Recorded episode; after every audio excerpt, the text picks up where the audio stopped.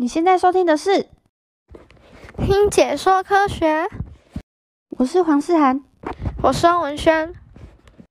这次节目是以台湾大学张芳嘉教授一百零八年十二月八日在科工馆南馆的周日阅读科学大师，我们为什么需要睡眠讲座的内容为基础。这次节目我们会带大家一同探索一些常见的睡眠障碍的成因、症状和治疗。我们上次已经介绍过失眠症了，那有兴趣的话可以去看看哦。哎，问你哦，你小时候有没有梦游过啊？呃，我是没有，但我弟小时候偶尔会在半夜起床哭闹啊，或者是做一些匪夷所思的举动，让大家哭笑不得。不知道这算不算梦游？哎，如果是小时候发生的，应该比较像夜惊吧？那这个我们晚点会提到。先来看看睡眠呼吸中止症吧。我们有请教授。睡眠呼吸中止症，那睡眠呼吸中止症我们称作 sleep apnea 哈。那这 sleep apnea 在美国那个时间大概会有超过一千万的美国人口会有所谓的 sleep apnea 的现象。那这通常来讲，主要就是阻塞型的睡眠呼吸中止症。那通常跟肥胖有关哈，所以肥胖率越高的国家，那它会产生这种所谓的睡眠呼吸中止症的啊。的人口就会越多哈，你可以看到，通常比方说你比较肥胖的话，你的舌头会比较肥厚，或者是你的上呼吸道的地方会有很多的脂肪或者是肌肉的组织。那当你仰躺的时候，这个时候你的这个舌根就会往后顶。哇，往后顶的话，你的这个呼吸就不会顺畅哈。那呼吸不顺畅，就会导致所谓的睡眠呼吸中止症的产生哈。那这大部分是跟肥胖是相关的一个议题哈。所以肥胖率越高的国家，啊，睡眠呼吸中止症就会越多哈。那以美国来看的话，美国的肥胖率目前已经高达百分之四十左右哈，是相当相当恐怖的一个情况哈。除了教授提到肥胖是睡眠呼吸中止症的一大关键因素，那性别和年龄也是影响因素哦。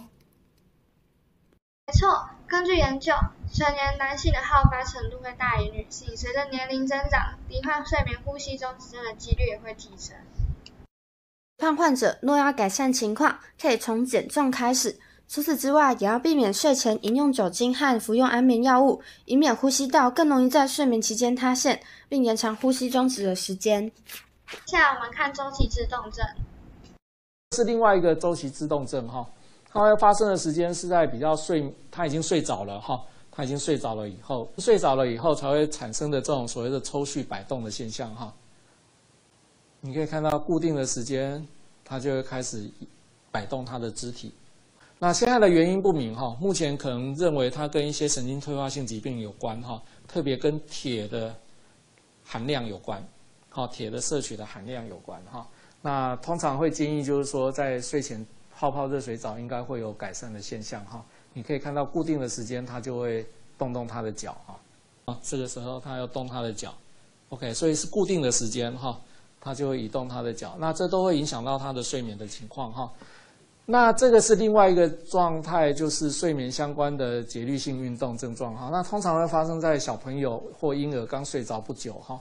你可以看到他就会有这种所谓的节律性的运动的症状哈。他在睡觉，对，然后他会固定，然后有时候会有更剧烈的这些的运动哈。你看一下，等一下那个运动会改变哈，会更剧烈。那通常这种是不需要治疗的哈，通常就是长大以后症状就会缓解啊，它会有这种现象的产生哈，然后都是周期性的，啊，都是周期性的一个动动作哈。OK，那另外老人家另外一个跟运动有关的就是这个布林腿症候群哈。那布林腿症候群跟刚刚我们感看到的周期律动症是不一样的哈。你可以看到他在睡前，他只要静下来的时候，他就觉得他的腿会痒，很多蚂蚁在。在在跑的那种感觉，OK，所以他要动一动，动一动，他会比较舒服一点哈。所以他只要睡觉以前，你可以看到他根本就没办法进入睡眠哈，他就会有这种所谓的不宁腿症候群哈。那这种现象也是跟我们刚刚提过的，跟一些神经退化性疾病可能有关，那跟铁的缺乏是有关的哈。所以这都会影响睡眠哈。听完这些肢体相关的运动症状，原来每一个年龄层都会遇到不同的睡眠困扰。哎，是啊，尤其是长辈容易遇到的不宁腿症候群，真的很痛苦，所以及时的察觉与治疗是十分重要的。但我还是很好奇，你刚说的夜惊是什么？哎，那我们马上就请教授来帮我们解惑吧。夜惊跟啊所谓的 nightmare 就是梦魇的部分，梦魇会发生在大人哈，那梦魇发生的时间会比较靠近在清醒的时间。因为梦魇发生的时间是在 REM sleep 的时候，那我们知道 REM sleep 大部分是在比较清晨的时候会发生哈。那这是夜惊，夜惊不一样，夜惊发生在小朋友身上。那小朋友身上的话，它发生的时间是在刚入眠的时候哈。那它会有的症状，我先告诉各位哈，它会先入睡，那入睡我们刚刚说过，它会进入到非快速动眼期睡眠哈。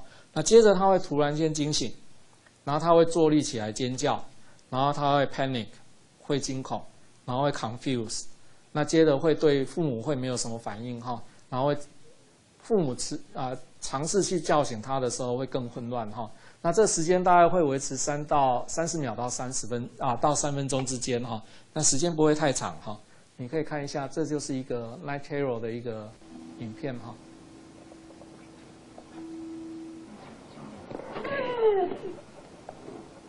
你好，他会突然间清醒过来，啊，惊醒过来，然后对父母是没有反应的哈。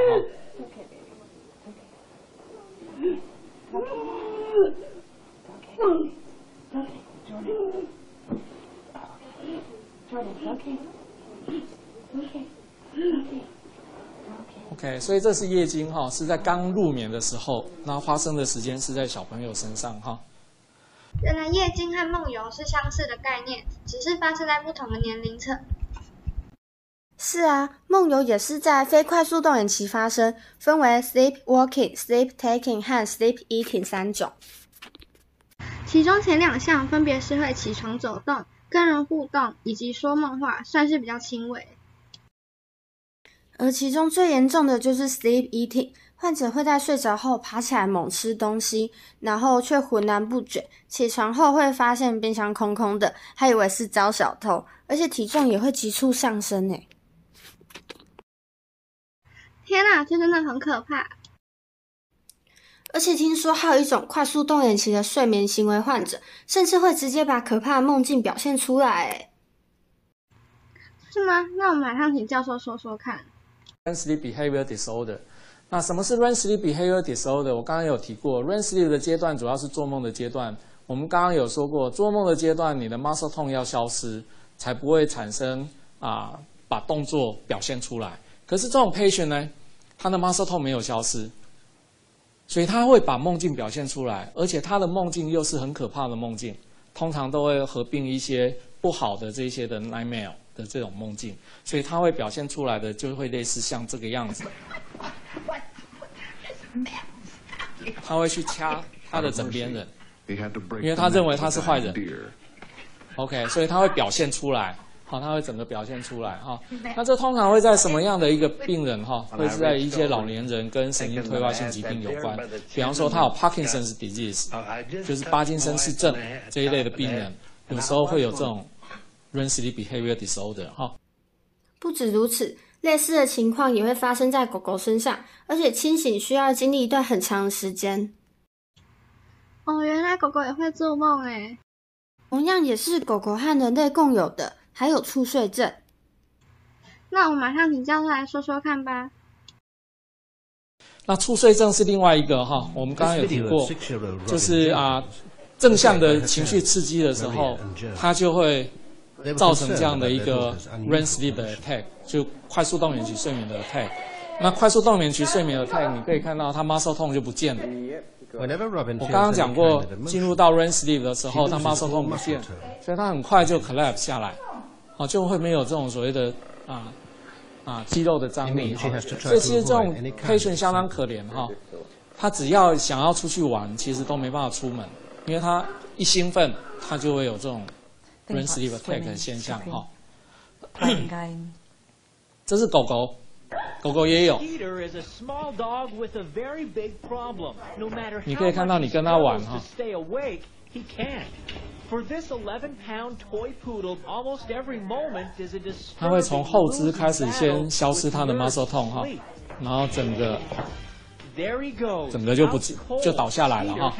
这是狗狗的 narcolepsy 哈。对了对了，你有没有被鬼压床的经验呐、目前是没有，但还是抖抖的欸不用怕啦，这只是一种生理现象而已。啊，另外就是睡眠麻痹哦。睡那睡眠麻痹是什么？睡眠麻痹就是在你清醒的时候是从 REM sleep 清醒过来。我刚刚有讲过，REM sleep 的时候是你做梦的时候，你从那个时候清醒过来，你的 muscle 痛是消失的。可是当你的意识恢复了以后，你的 muscle 痛还没有恢复过来，所以你还没办法去控制你的肢体。可是这个时候比较麻烦的是，你还同时会合并 hallucination。就是会有一些幻想，而幻想都是不好的幻想，你会看到一些有的没有的东西。OK，所以这个就是什么？就是我们一般讲的鬼压床。OK，所以鬼压床不是一个真正有人在压你，而是医学上的一个现象，叫做睡眠麻痹，啊，就是 sleep paralysis paralysis 的现象哈。虽然我们这些年鬼故事听了个心酸，一些传说真的不要乱信哎，真的是直接被骗。可是就睡个觉，有的没的急换一堆，我们真的逃不过吗？有些疾病我们没办法自己控制，但还是能够透过建立好的习惯来提升睡眠的质和量。那来听听教授为大家准备的建议吧。第一个当然要吃得好，睡得好哈。那建议就是睡觉前，这给各位的建议啦哈。睡觉前三个小时不要饮酒哈。那咖啡因的摄取，希望就五点六点以后不要喝咖啡，我可能会被被揍哈。因 为现在很多咖啡店五六点事实上生意是最好的时间哈。不过我们建议还是尽量不要那个时间喝咖啡哈。那晚餐后不要喝茶、可乐哈这些刺激性的食物哈。那要规律的运动，每每周至少要三次以上哈。那运动的时间不要接近就寝的时间，通常晚上八点以后我们就不建议运动了哈。八点以后，OK。那另外就是床的定义哈，你要找一个好的床，好，你要找一个好的床哈。那睡起来要很舒服的一个床哈。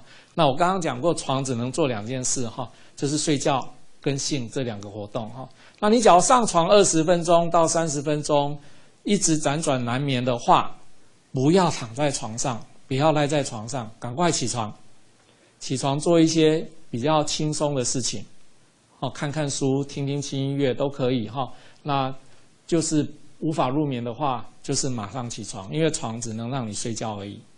OK，你要有这样的一个连接哈，上床就是睡觉，没有其他的事情啊，没有其他的事情哈。那严格限制在床上的时间哈。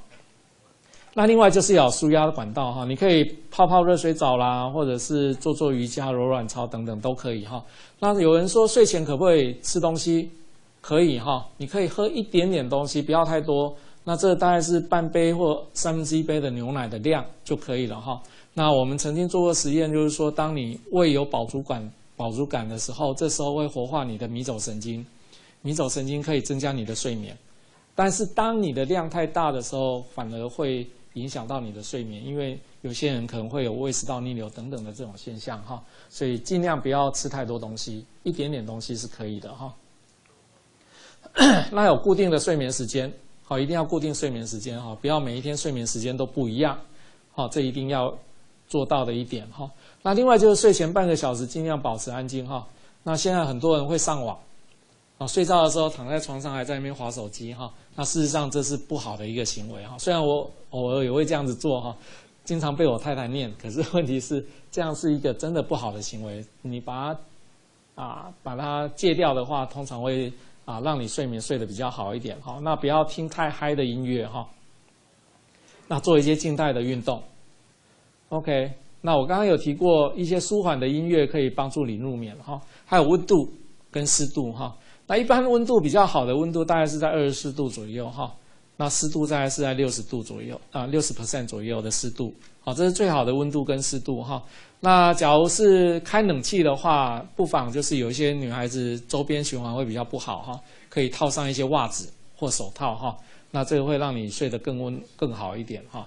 那保持通风，那另外就是可以泡一个热水澡哈。那通常热水澡建议就是十五分钟左右哈，不要太久，好，可以让你放放松就可以了哈。那另外就是光线哈，我一直在强调就是避免光线的干扰哈，因为光线是影响睡眠最大的元凶哈。因为我们刚刚提过，光线会增加你的 SCN 的活性，那 SCN 的活性会抑制美拉酮林的释放，那美拉酮林其实是要助眠的。所以，当你美拉酮林就是褪黑激素减少的话，你就很难入眠哈。所以这部分就是光线要特别留意，晚上最好就是不要有光线哈。那生活规序规律要作息要正规律哈，然后要积极正参加这些社交活动哈。那真的不行的话，最后就是要就医哈。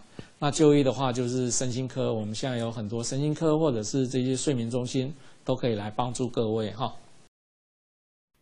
嗯，非常感谢教授为我们带来各种不同的知识。从睡眠的定义、形成还有进行，都让我们开了眼界，相信各位也大有收获。那我们的听解说科学也到了尾声，感谢一路以来支持我们的所有人。那我们就有缘再见啦，拜拜。